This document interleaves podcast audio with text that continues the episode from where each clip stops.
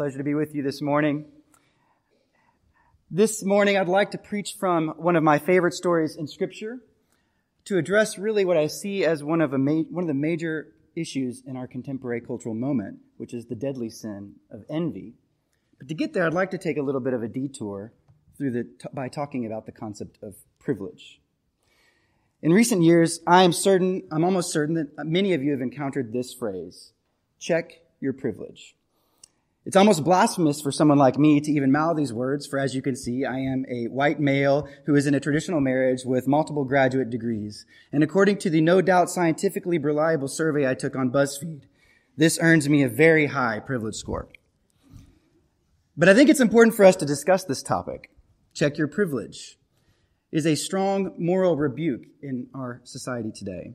It's a challenge to realize one's un deserved advantages, to better sympathize with the struggles of others who are less fortunate. In its best iterations, it's a call to humility and compassion. At its worst, it's a power play to shut down persons, further divide people groups, or hostilely even take goods from others.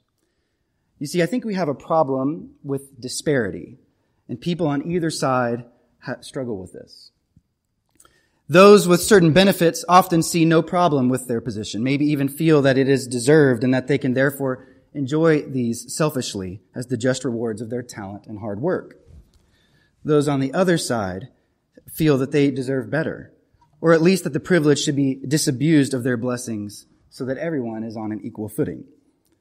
One sees that what is, what is deserved is their rewards, while the other sees that what is deserved is equality.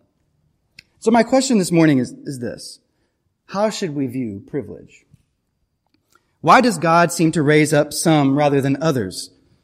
What should we do? Uh, why does God allow and even seem to perpetuate such inequity?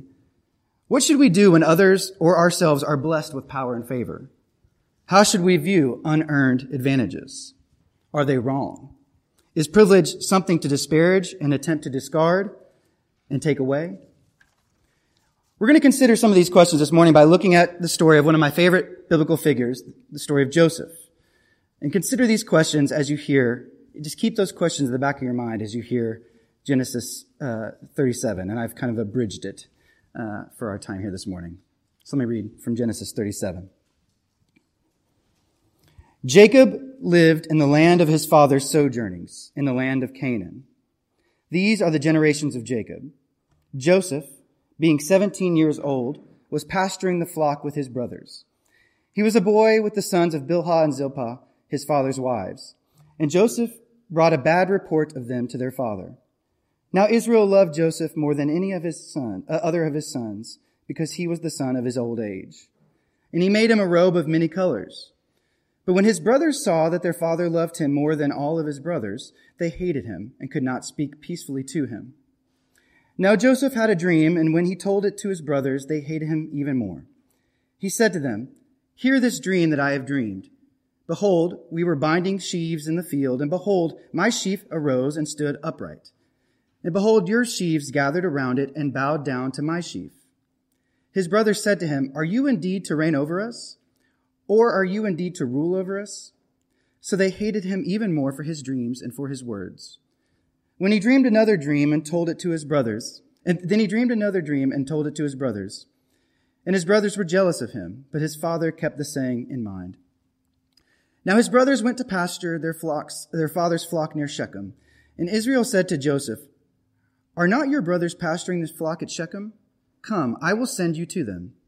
And he said to them, Here I am. So he said to him, Go now, see if it is well with your brothers and with the flock, and bring me a word. So he sent him from the valley of Hebron, and he came to Shechem. They saw him from afar, and before he came near to them, they conspired against him to kill him. They said to one another, Here comes this dreamer. Come now, let us kill him and throw him into one of the pits. Then we will see, then we will say that a fierce animal has devoured him, and we will see what will become of his dreams. So when Joseph came to his brothers, they stripped him of his robe, the robe of many colors that he wore and they took him and threw him into a pit. The pit was empty. There was no water in it. Then they sat down to eat, and looking up, they saw a caravan of Ishmaelites coming from Gilead, with their camels bearing gum, balm, and myrrh, on their way to carry it down to Egypt. Then Judah said to his brothers, What profit is it if we kill our brother and conceal his blood?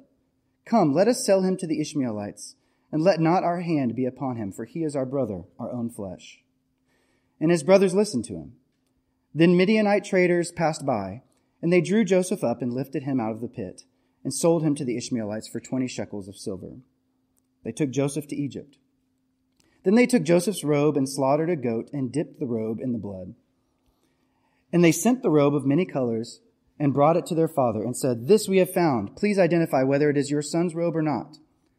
And he identified it and said, It is my son's robe. A fierce animal has devoured him. Joseph is without doubt torn to pieces. Then Jacob tore his garments and put sackcloth on his loins and mourned for his son many days. Is the word of the Lord. If you don't know much about the book of Genesis, this first book in the Bible, here's a little bit of background of what's going on. This section in biblical history recounts the process God began by forming a people for himself from among the nations. And it mostly focuses in on this one family, this one family who has cosmic consequences. After the great tragedy of the fall, which set the world in disarray, God initiated this world renewal project by calling one man, Abraham, to form a new people whom God would guide bless with land and children, and use as an instrument to bless the nations. God gave Abraham and his family a high calling, which corresponded with profound promises. And we've reached this final section in the book, chapters 37 through 50, and the focus is on Jacob's immediate family, but mostly on his son, Joseph. So as we reach this final section in Genesis, consider this question. Have the Abrahamic promises been reached? See, God promised Abram that he would make his name great, make him a great nation, dwelling in the promised land, blessed with many children and descendants. And this nation would bless the nations. Jacob and his somewhat large family, they are in the promised land. Jacob maybe thought that he would rest in retirement, but God was not done with them yet. What about blessing the nations? Has this happened? No, not yet. This is still an unfinished story at this point.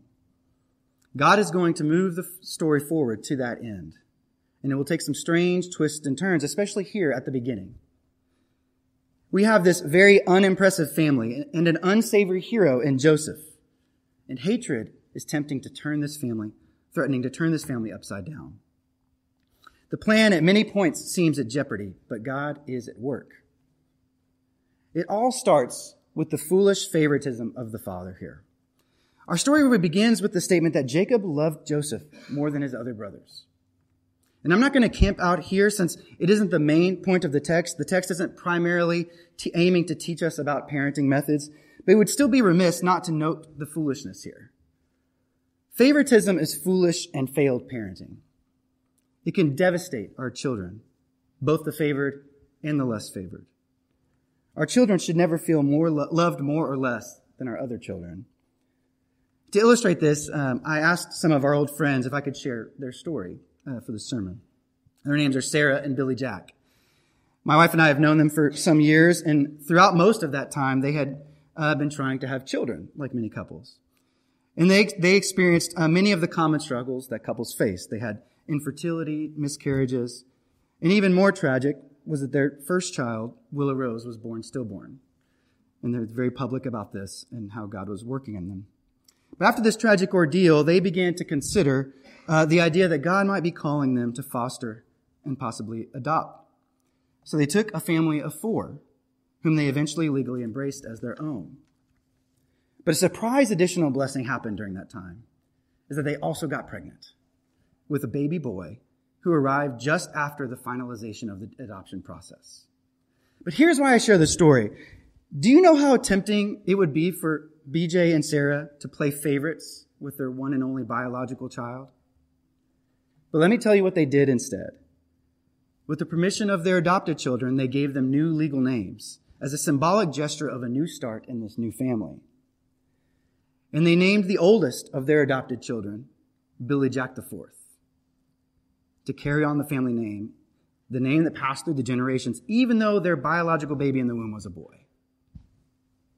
You see, friends, there are to be no favorites in our families. That does not re- reflect the love of our Heavenly Father. And it ruins our families as it does here to the family we're learning about. And really, Jacob should have known better. You see, he himself suffered from his father's favoritism of his brother Esau. And he perpetuated the problem of favoritism by preferring Rebecca over Leah, and now, and then Rebecca's child over Leah's, even in this story. Sin is trickling down through this family.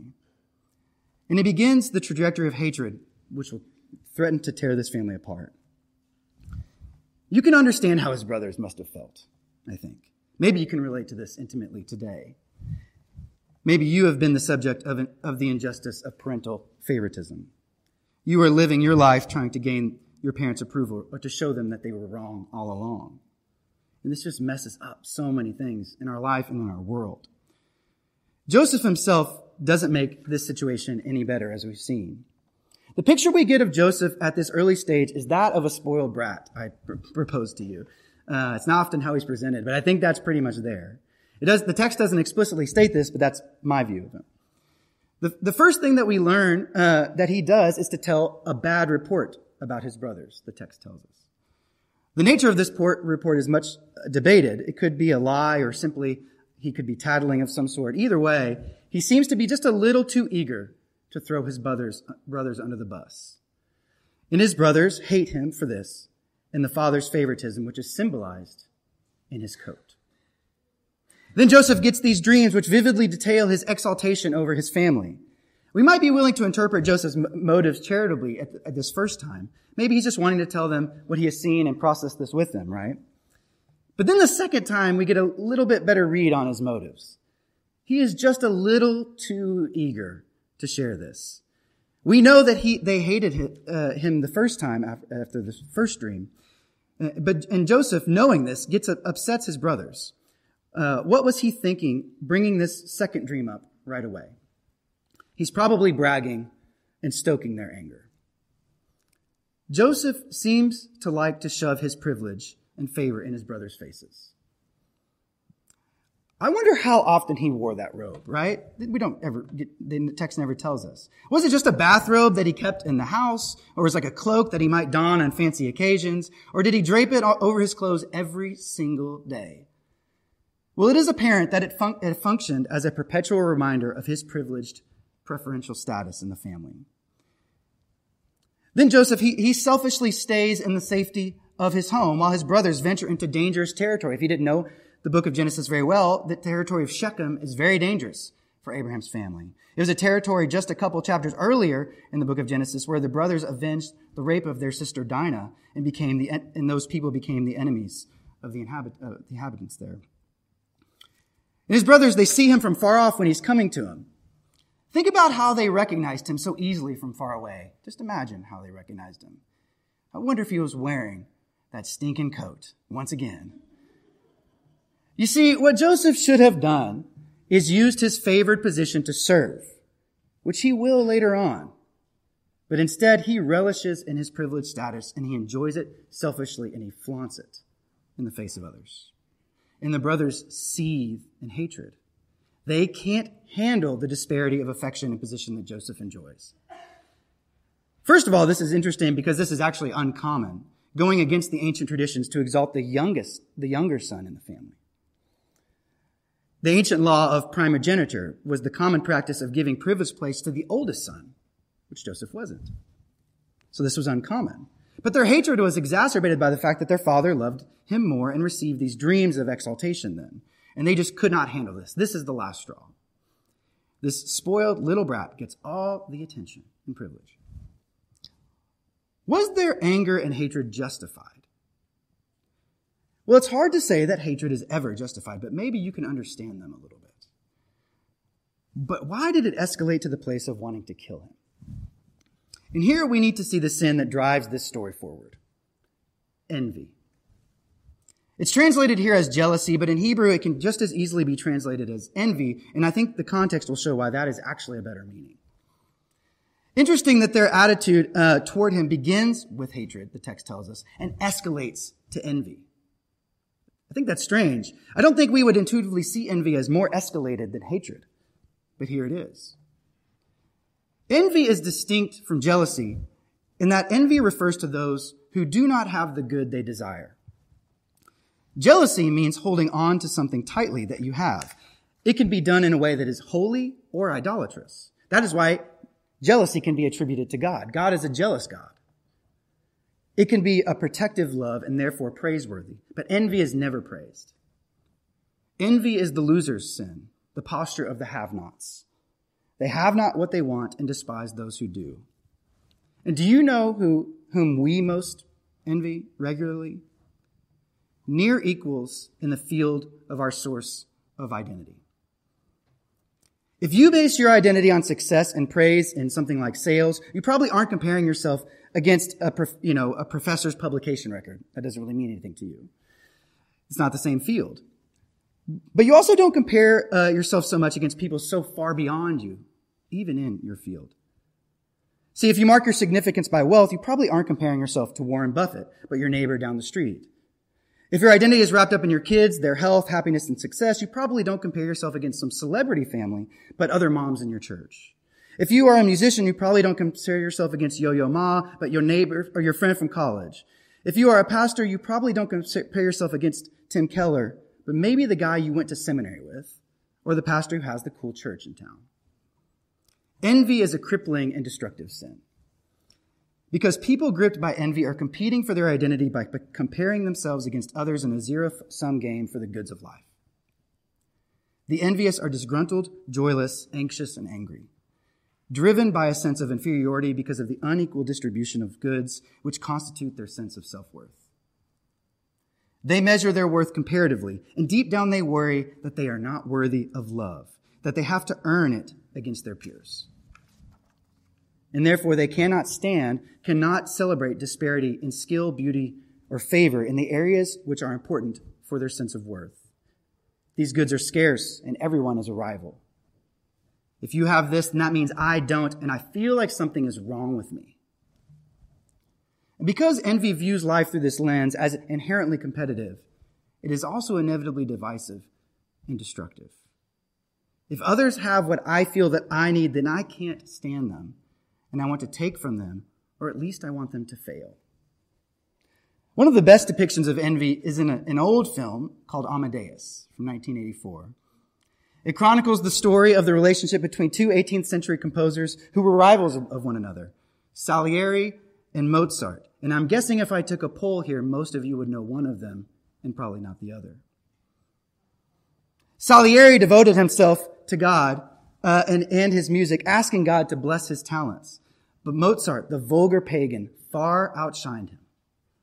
How could God allow this? Salieri's envy boiled for the rest of his life. He plotted to take revenge on God and Mozart for this predicament. And at one point, in a period of despair, he meets with a priest who is familiar with piano compositions. Uh, Salieri seizes the opportunity to test his fame and plays some of his own tunes. The priest keeps apologizing. I don't know these. I'm so sorry. I don't recognize them. And then Salieri plays one last piece. And the priest lights up, saying, Yes, yes, yes, I know this one. I'm so sorry. I didn't know you wrote it.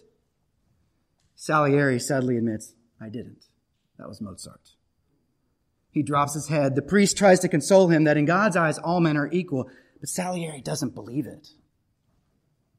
He feels inferior, not only in talent, but in worth, and feels that the only way to alleviate his situation is to destroy Mozart. That's what envy does. It feels compelled to do anything it can to get out from under this sense of inferiority, and this usually means somehow sabotaging its rival. Now, we might not actually seek destruction in the same way to this extent, but we do often seek to subtly destroy others and their reputation through things like gossip, ridicule, stirring division, false accusation, slander. What are we trying to do? And even if we don't seek their destruction actively, we might delight in their misfortune passively. This is what is called Schadenfreude. Only the Germans could come up with the perfect term for this, right? Schadenfreude means delighting in others' misfortune. Frederick Buechner says this, Envy's trademark is to desire that everyone else be as unsuccessful and unhappy as you are. The movie uh, The Incredibles gives us maybe a more recent and slightly more comic take on this theme, right? In- Incrediboy was just a normal kid who looked up to the superheroes but wasn't himself one, and it made him mad. He tried to come up with a machine to give everyone superpowers and at the same time wanted to destroy the real superheroes, saying his goal was to bring about a day when quote, everyone is super so that no one will be. The envious can't stand the disparity when we are on the short side. We have to do something about it. Take them down a notch. In our story here, the big mouth Joseph was finally silenced. The exalted one was thrown into a pit.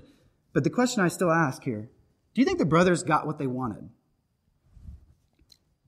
No. They likely thought, finally our father will pay attention to us, give us the affection we long for and deserve. But what happens in the verses that come immediately following our text is that the father committed himself for a long period to mourning. Days, maybe months. They probably received less of his attention, not more. See, stealing favor never works. The only answer is to get out of the envy game completely. Now, what would that look like? Well, probably at least a couple of things.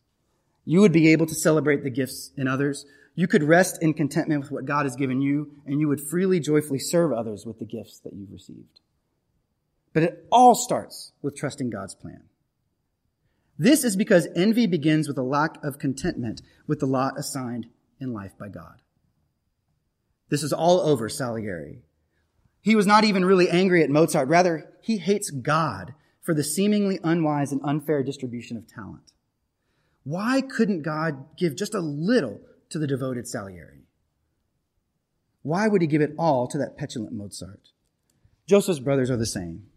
Their hatred is fueled by their antagonism to God's plan. They do not like the way he has laid things out. They will take things into their own hands. And at this point in the narrative, it seems like God's letting it happen. Where is God in all of this? You should ask. Did you notice that God is actually not mentioned, mentioned once in, in this narrative? And not even in the verses I skipped over. And throughout the whole long story of Joseph, spanning chapters 37 through 50, God is only recorded to have spoken one time in chapter 46. God seems silent, maybe absent. Is this out of his control? No, God, my friends, is completely in control. He sets in motion a chain of events that look like disaster, but is actually a work of grace. How can we see him at work? I mean, this story is such a mess, right? We have the foolish father, the, the spoiled son, the flaunting favorite, and the brooding brothers. Yeah, I used to be a preacher. I can do alliteration. But consider how this story moves forward. What incensed the anger of the brothers the most? The dreams. If they are genuinely prophetic, who sent them? And then consider all the just so happened incidences in the story. Joseph meets this random stranger wandering in the field who just so happened to overhear where the brothers were planning on going next. Then Reuben, the brother who wanted to protect Joseph, just so happened to be gone when a band of Ishmaelites just so happened to be passing by and worked out a deal to take Joseph. These incidences are not accidents. God is working out his plan to exalt Joseph, and the envious cannot thwart it. Then we later learn that as a result of this, Joseph ends up in the house of Potiphar, a captain of Pharaoh's guard. There he is placed strategically in order to rise to power, even though he was sold at first as a slave. Friends, here, here's my point. You have to believe that God is at work, even in silence even in what seems like the foolish and hateful acts of men are running the world. That is the central message of the whole narrative of Joseph, which is a, a, tight story circling around, building on one main theme, which is found in Genesis 50, verse 20. You meant it for evil, and God meant it for good. We have to apply this to our theme this morning. So we know God is in control, and maybe we understand we need to grow in contentment and celebrate the gifts of others, but that still doesn't get us out of the envy game completely. Still, we could be left with a lack of self-worth deep down. And to be freed from this crippling sickness of comparison, you need to know something. That you are loved in a way that is unconditional and unlimited. Only then can you be freed from the grasp of envy. The only way to escape the envy hamster wheel of manufacturing and manipulating self-worth is by knowing how much God loves you, even though he chooses some for particular roles in this world. Why was Joseph chosen? He was chosen to be exalted to rescue his brothers and bless the nations. That's why Abraham was chosen as well, the one for the many. Privilege and power is always intended to be employed in the service of others. Joseph would learn this lesson, though it would require being taken through a season of serious hardship. God was transforming Joseph through the rejection of his brothers, and even placing him in a situation to be used because of that rejection to ultimately rescue them. Look, there is another one who was chosen to be exalted, who was rejected by his brothers, and who was hated by those he would ultimately save. And I'm talking, obviously, about Jesus. He completely transcended the standard games of status and envy because he knew exactly who he was. Though he was the divine, eternal Son of God, he did not count his privilege as something merely to be grasped for himself. No, he associated with the lowly, giving up all his goods, served in profound humility, even the washing the feet of his disciples. Yet he was rejected because of the envy of others. In Matthew 27, you might, you might not know that. Matthew 27, Jesus stands on trial before the crowds and they cry, crucify him, similar to the brothers. Let us kill that dreamer. That one who claims to be the favored son. And the narrator in Matthew remarks that Pilate knows that this hatred is due to envy. It's fascinating. They can't stand Jesus' claims to the throne, so he was like Joseph, sold for silver and sent to be killed. But through their rejection, God's plan was at work for their redemption. See, Jesus is the true Joseph who did not count his privileges as something to terminate on himself, but to be employed in the service of others. That is the message of Philippians 2. And as a result, every knee will bow to him for their good and joy. He entered into this painful plan because he loved us, because he wanted to rescue those who would reject him. And he loved unto the end, even saying, Father, forgive them, they know not what they do. That's how much you are loved. So we need to check our hearts and trust God in the midst of life's confusing twists and turns. We, when we don't understand why some are lifted up and others are not, when others are blessed in ways we wish we were, when people rise to positions for which they are completely undeserving, we don't know exactly what God is doing, but we know that our Father loves us more than we could ever grasp. And we need to, if we find ourselves in places of privilege, to use it for others. We did not receive our blessings for ourselves, but to participate in God's plan to renew all things, which includes costly service. Those for whom much is given, much is expected. But friends, when you know who you are in Christ, all the blessings that are yours, all the love he has extended toward you, how can you not know how privileged you are? Privilege is defined by undeserved advantages, benefits, and favor. Is this not the definition of grace? Well, you are called beloved sons and daughters of the greatest, greatest being of all, God. Your Father sent his firstborn to die that you might be rescued from all, all that ails you, including the sickness of envy.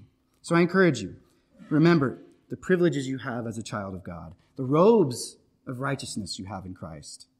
Don't try to grasp what can only be gifted. You are loved by your Heavenly Father, who does not play favorites. Let me pray for us. Heavenly Father, we praise you so much that as our Father, you love us unconditionally without favorites. You sent your Son to die that we might live in your forever family with your name, your privileges, and all the joy that comes with it. Let us rejoice in the love that you have provided for us, with the great worth that we can never earn ourselves, but that is truly given to us in Christ. Let us give our lives in service to you and the world that you love. Amen.